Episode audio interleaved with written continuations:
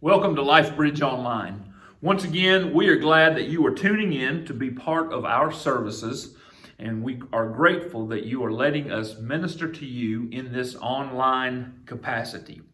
If you've been following along with us for a few weeks, then, then you, I want to update you on a couple of things that we've talked about.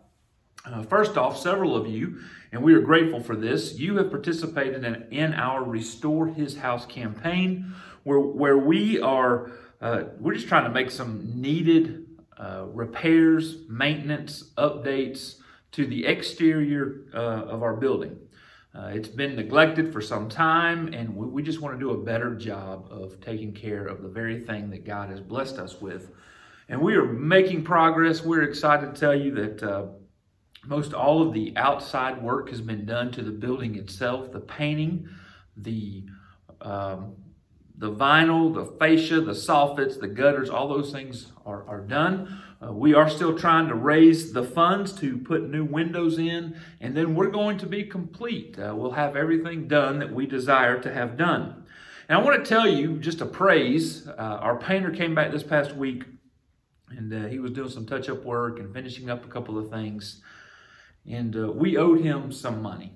And uh, he pretty much just said, you know what, just pay me half and so he donated $500 of, of what we owed him. And, and I just want to appreciate Kevin. Uh, he's with JC's Painting here in, in Decatur. And these are the things that God continues to do through the life and through the work of this church. And we are certainly grateful for that type of generosity. Because when people are generous, when people are giving cheerfully, and God works in those ways, and He has this way of multiplying the very things that uh, that we're trusting Him with. So as we trust Him with our finances, man, He has a way of multiplying these things out and just being a, having a great impact on the kingdom. And so we're grateful for all the generosity that has been shown. Another thing to update you about is our Facebook community. Uh, LifeBridge Christian Community, we are launching that uh, this week. And this is just one more step in the LifeBridge family loving people as Jesus uh, loves people. And that's what we want to do. That's what we want to model. And I know that, uh, you know, you can say, well, welcome to the game. And, and we, we have Facebook and we have social media. Uh, but our shortcoming has been that we just use this to broadcast, that we use it to post um, upcoming events and announcements and facts. And we want to do a better job of engaging with people. We want to do a better job of connecting with one another. And so I want to tell you, starting February 14th, we're going to be launching this this uh, community, uh, the LifeBridge Christian Community. And then February 15th at 7 o'clock Central, we are going to have our first live event. And we are inviting all of you to participate in that. Uh, there's going to be some giveaways, there'll be some door prizes, there will be some interaction between uh, a few of us here at LifeBridge and hopefully our online community. And then there's going to be just a regular routine moving into the future of how we try to connect and engage with people on, on, using social media platforms. So, speaking of social media platforms, I am sure that if you have been on any social media the past uh, week, you have seen the lawyer video where his filter actually gets turned on and he has the face of a cat. Now, if you haven't seen this, here's, here's the scene. I, I encourage you to go check that out. There's four screens. It's a Zoom call with a judge, uh, one attorney, two other figures uh, who I'm not sure what their role is in all of this and the judge is talking to this lawyer and somewhere in the in, in the conversation somehow the lawyer turns on his filter and the lawyer is now ha- he now has the face of a cat. He has the appearance looks like a cat talking. But but we know that he's not a cat. And he even tells us hey it, i'm not a cat. I'm a real person and in this very image, this very scenario, this kind of sets the tone for our teaching today. Uh, the outward appearance is something different from what's really going on on the inside. And so let's pray, and then we're going to dive into this. Hey, God, we love you. We thank you for the opportunity to come before you today. No matter what we're doing right now, whether whether it be us just sitting focused, listening to this teaching and listening to your word, or, or God, if, if this is just in the background of life, if we're running errands or cutting grass or blowing snow or, or whatever it is that, that we have going on, God, we know that you can speak into our lives. And so, Father, I pray, I pray that no matter what we're doing, your word today speaks the loudest. May we hear from you. We love you.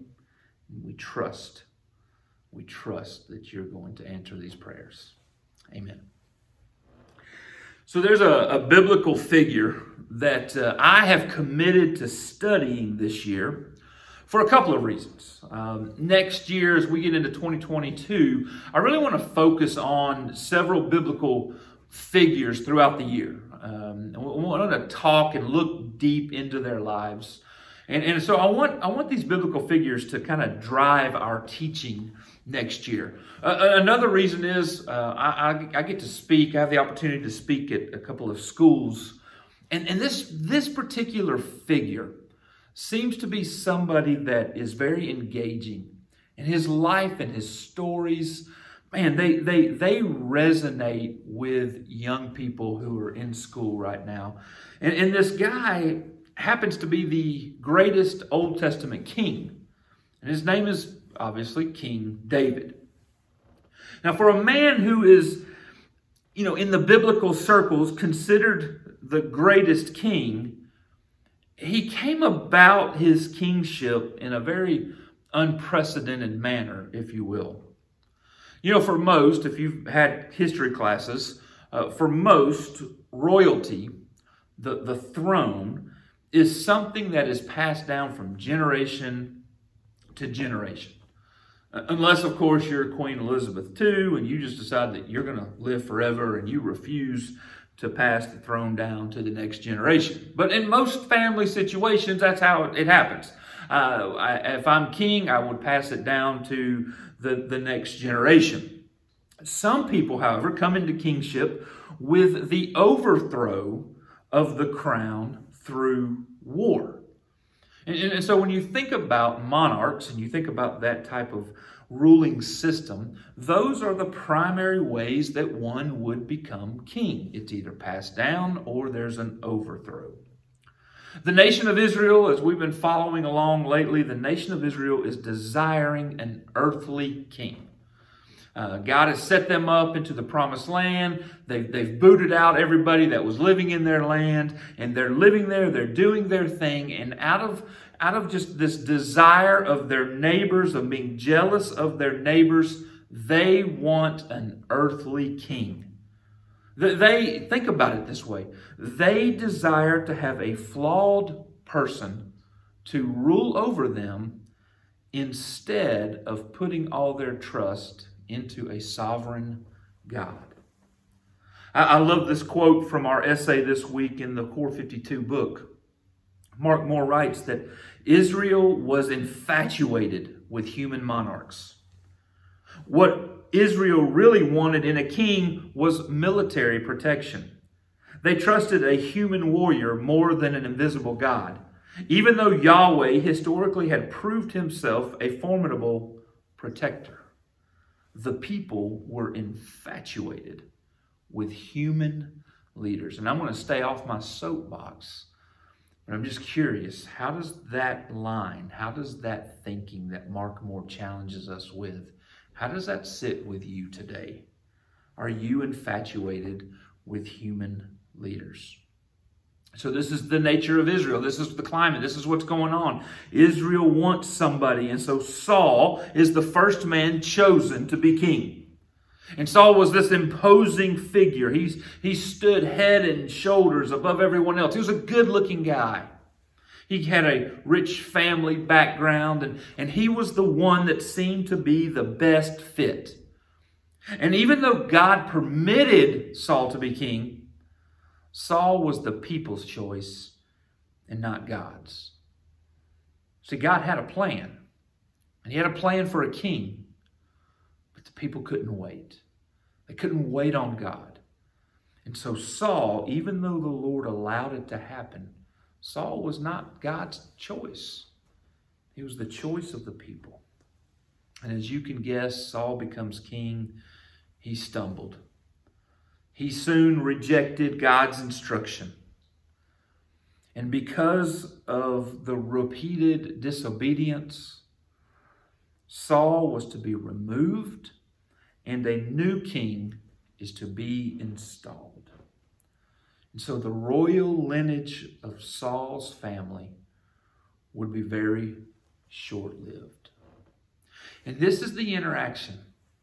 This is the interaction. This is the message from God to Saul as he is being informed your royal line is coming to an end. If you have your Bibles, you want to turn with me to 1 Samuel 15 26. Saul's talking to Samuel. Samuel's the prophet that God is using to communicate. But Samuel replied, I will not go back with you. Since you have rejected the Lord's command, he has rejected you as king of Israel. God uses this messenger Samuel to go and to search for the next king. Like Saul, you're there, but God's rejected you. You, you, you no longer are the leader of Israel, which is interesting to see how this all plays out eventually. So Samuel tells Saul that, and then Samuel goes on the mission of finding the next king. And God instructs Samuel go to the town of Bethlehem, go to the house of Jesse, and I'm going to show you which one of Jesse's sons will be the next king. And so Samuel shows up and he, he does this the sacrificial process that he needed to do. He invites Jesse and the family and the boys to pretty much this feast where they're going to celebrate God.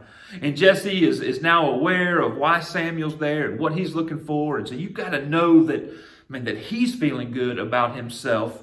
And, and when it comes time to select uh, the king from one of Jesse's sons, he parades out his firstborn, as he should. Culturally, that's what he was supposed to do.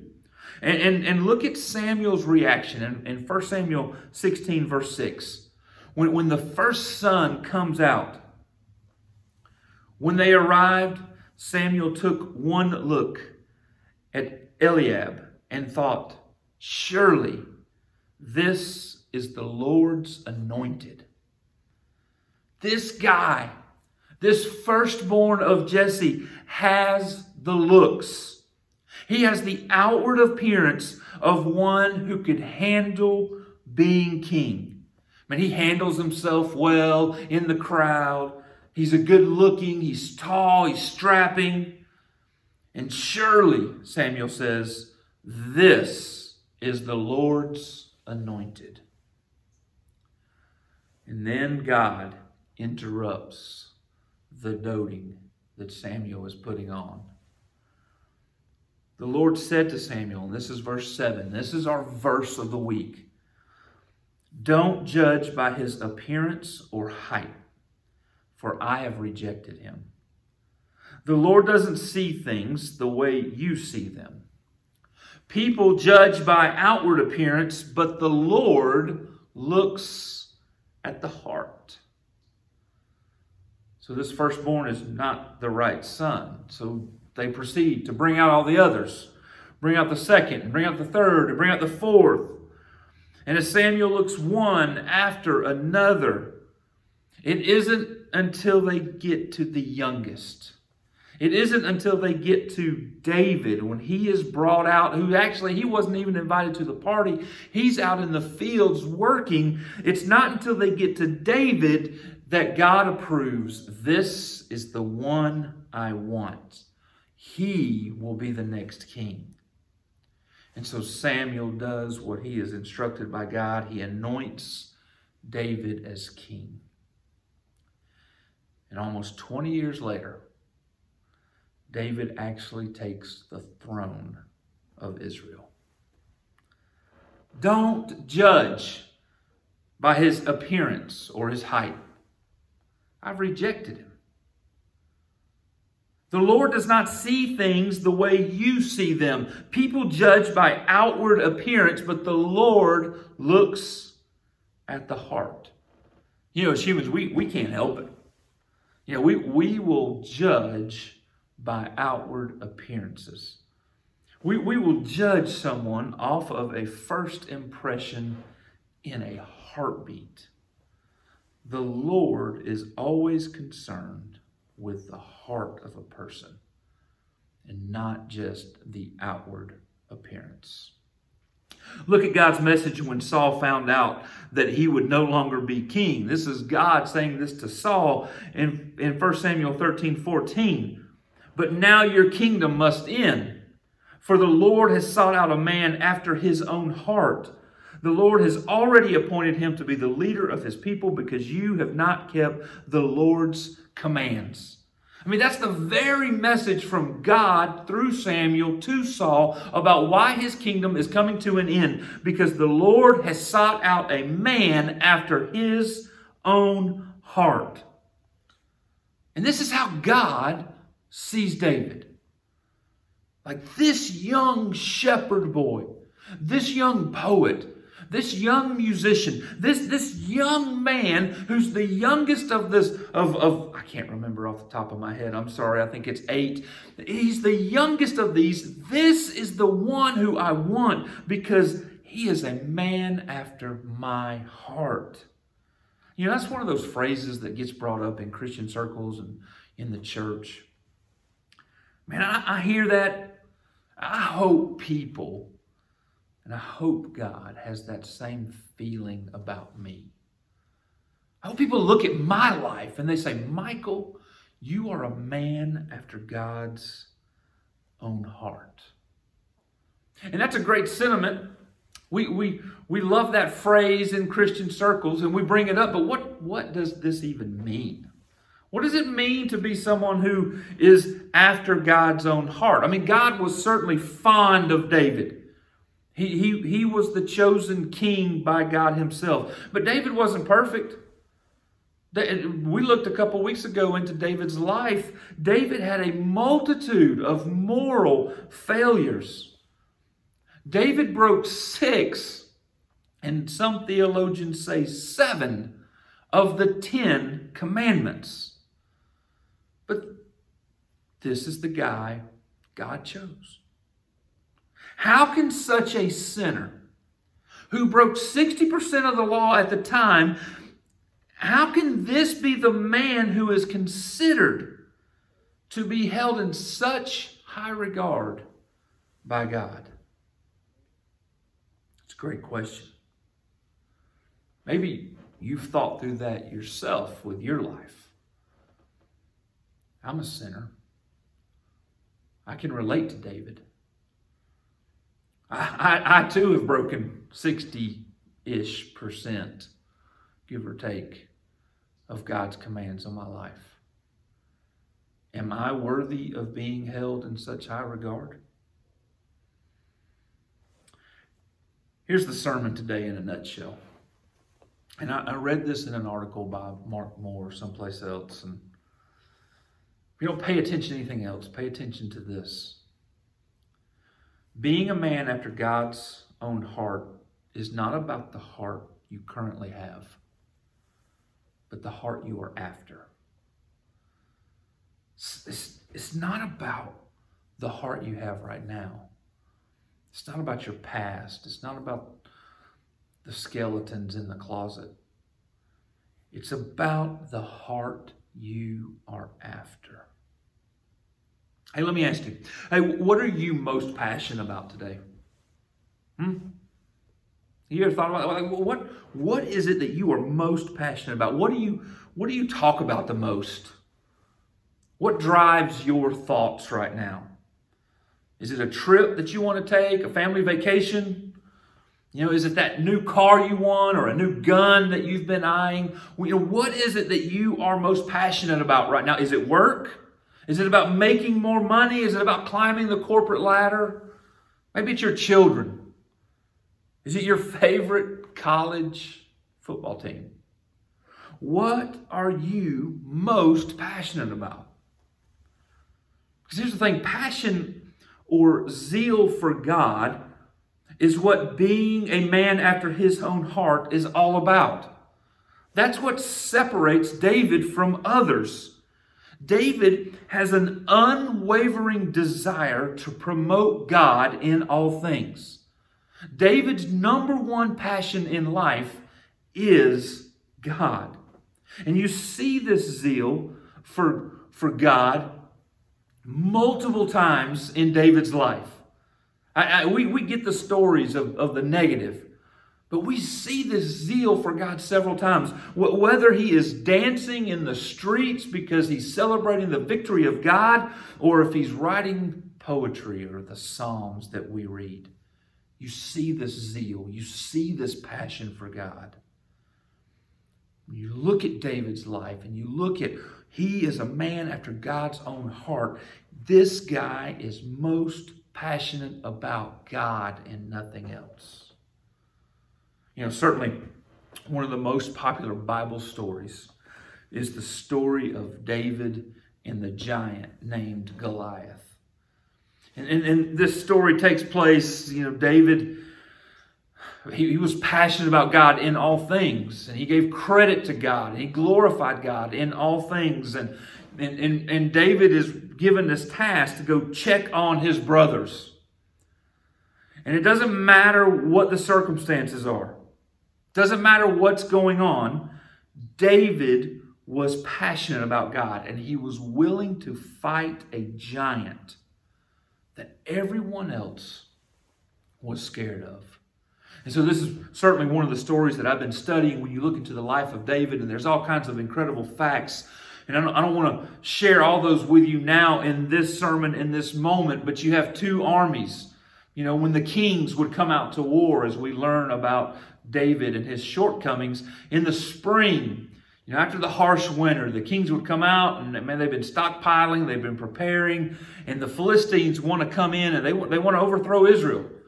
And so you got you got the Philistines, and they're set up on one ridge, and you've got uh, the Israelites, and they're set up on another ridge, and there's this kind of valley in between, and it's a lush, beautiful valley. But here's the thing about this this scene and this fight: if I'm going to go conquer the other army, I actually have to give up my advantage. I have to come down the hill into the valley and then go up the other hill. And at that point, I do not have an advantage. And so for 40 plus days, these two armies are camped out and they're staring at one another. And the Philistines, they have this solution. They say, hey, instead of everybody dying here, just send out your best warrior. Send out your bravest man. Because the Philistines, see, they, they they thought they had an ace. They thought they had a ringer. And they marched out this giant, Goliath. And you need to go read 1 Samuel 17 and read the statistics, read all the, the measurements of this guy. I mean, he was massive. He was in this imposing force. You know, his his metal, the, the, the armor that he wore, man, it just is incredible how much it weighed, how big his staff was, how big his spear was, how big his sword was, his shield. All of this stuff is just, it's just imposing. And he would come out for 40 days and he would challenge the Israelites. And he would defy the very God that the Israelites claimed to worship. Well, on comes the scene David. He's here to check on his brothers. He's here to bring them some food because the rations, you know, the army didn't have rations. Everybody had to take care of themselves. And so David brings some food because he's commanded by his dad to do that. And he sees this. He sees this giant who's down in the valley and he's, he's cursing God and he's cursing the Israelites. And David can't believe it. Like, when are we going to go take care of this? When are we going to handle this? And they tell him to be quiet. Brothers tell him to hush. So David makes himself known to Saul, the king, says, I will go down there and fight him. And Saul kind of laughs at him. And David David sells him on it. He says, Hey, look, I've, I've fought lions and I fought bears with a club only. Like, when a lion and a bear, they come and they, they take away a, a, a ewe, I would chase after them and I would, I would club them to death and take the baby lamb back to the flock. I can handle this. This is nothing. And so Saul gives David the permission, and David enters into the, the valley. He comes down the hill and he's only holding his his staff, his shepherd shepherd staff, and he's got a sling that we know, and he picks up five smooth stones. And he approaches the Philistine. And 1745 is where we pick up, and this is this is what happens next. David replied to the Philistine, You come to me with sword, spear, and javelin, but I come to you in the name of the Lord of heaven's armies, the God of the armies of Israel, whom you have defied. Today the Lord will conquer you, and I will kill you and cut off your head. And then I will give the dead bodies of your men to the birds and the wild animals, and the whole world will know that there is a God in Israel. And everyone assembled here will know that the Lord rescues his people, but not with sword and spear. This is the Lord's battle, and he will give you to us. And no matter what the circumstances are, David is going to draw attention to God. Did you see this in the number of times? It's I'm going to kill you, but everything that is being done here is because of God. The Lord is the one who is going to conquer you. This is the Lord's battle, and He will give you over to us. And David is so passionate about God that he cannot stand by and let someone, even if it's a giant, defy the name and honor of his Lord. He's not going to let it happen. David is so passionate about this that he is willing to go down and fight the giant because he is not going to let someone defy the very name of the Lord. That's how passionate David was. This is what having a heart like God, that God desires, that's what it looks like. Passion and zeal for God. And that's what separated David from others. And I love this quote from our reading this week. David became the model leader of Israel precisely because he left leadership in the hands of Yahweh, Israel's ultimate king. He was merely God's servant to point God's people to God's laws. David's goal was God's fame, not his own.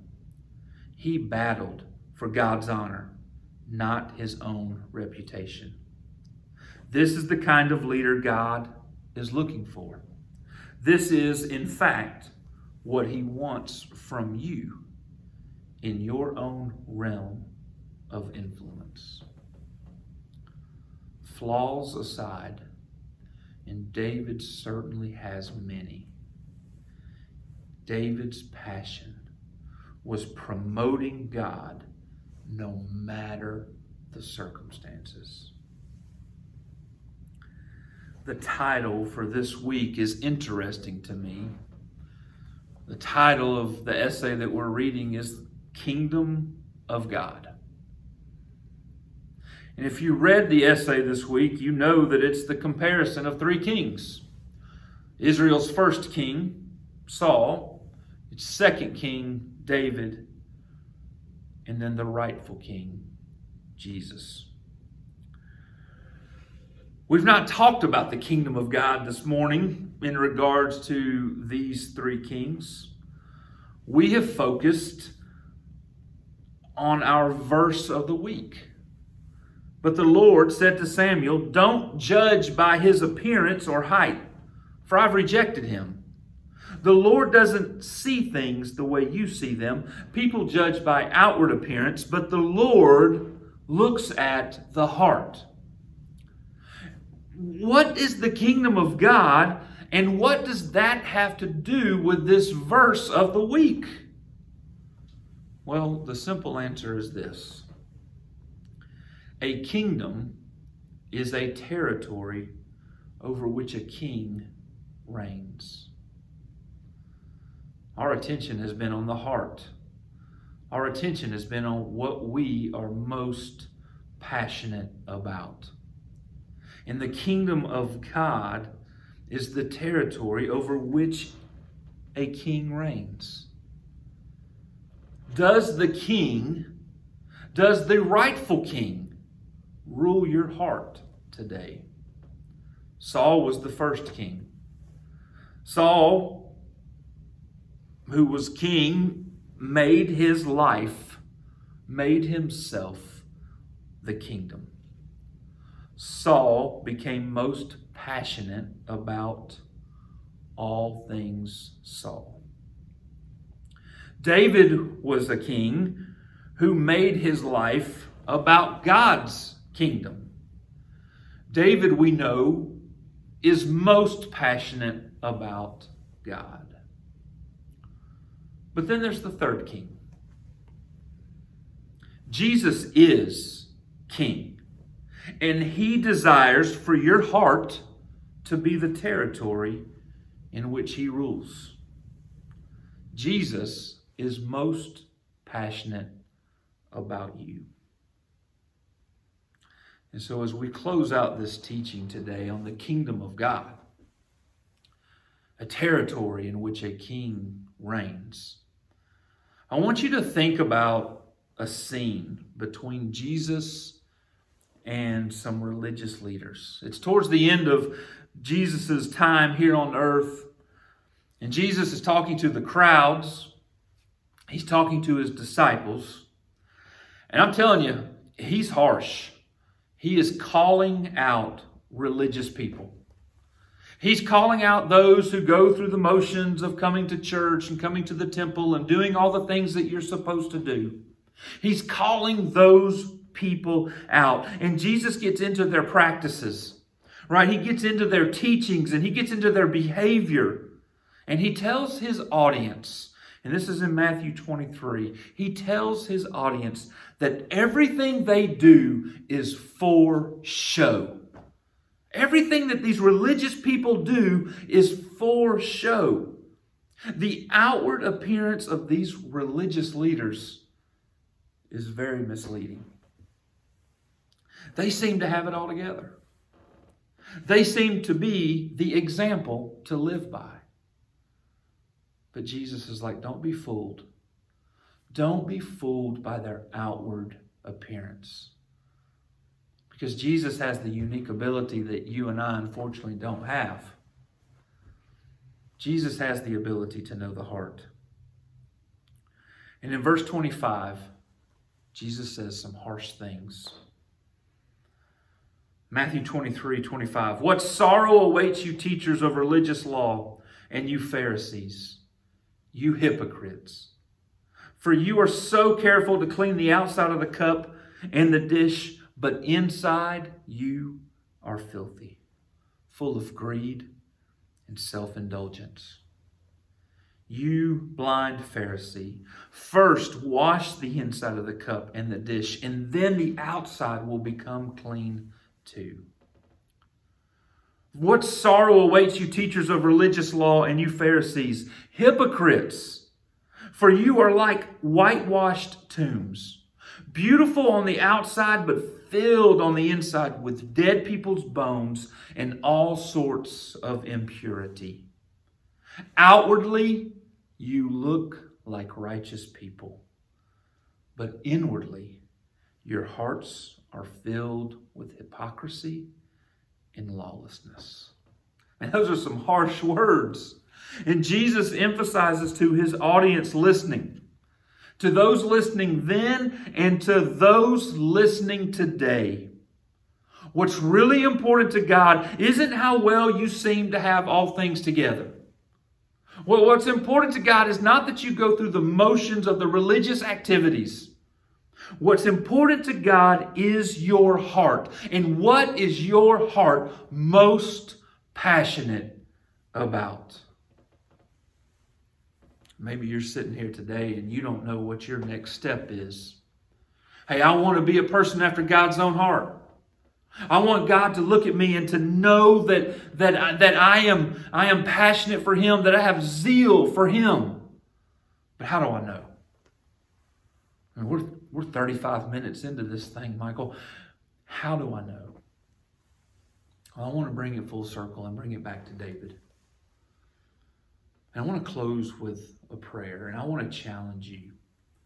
If you desire this morning to have a heart after God, if you desire this morning to be passionate about God above everything else, but you just don't know if you're there, then I want you to pray the prayer that David prayed. Psalm 139. Will you pray this prayer with me this week? As, as you digest, as you think about God's word as it speaks to us now. Psalm 139, 23 and 24, David prayed to God. And he says, Search me, O God, and know my heart. Test me and know my anxious thoughts. Here it is. Point out anything in me that offends you and lead me along the path of everlasting righteousness. If you will do this, if you will pray this prayer, God will point out to you the very things, the very things that are keeping you from having a heart after Him. Till next week.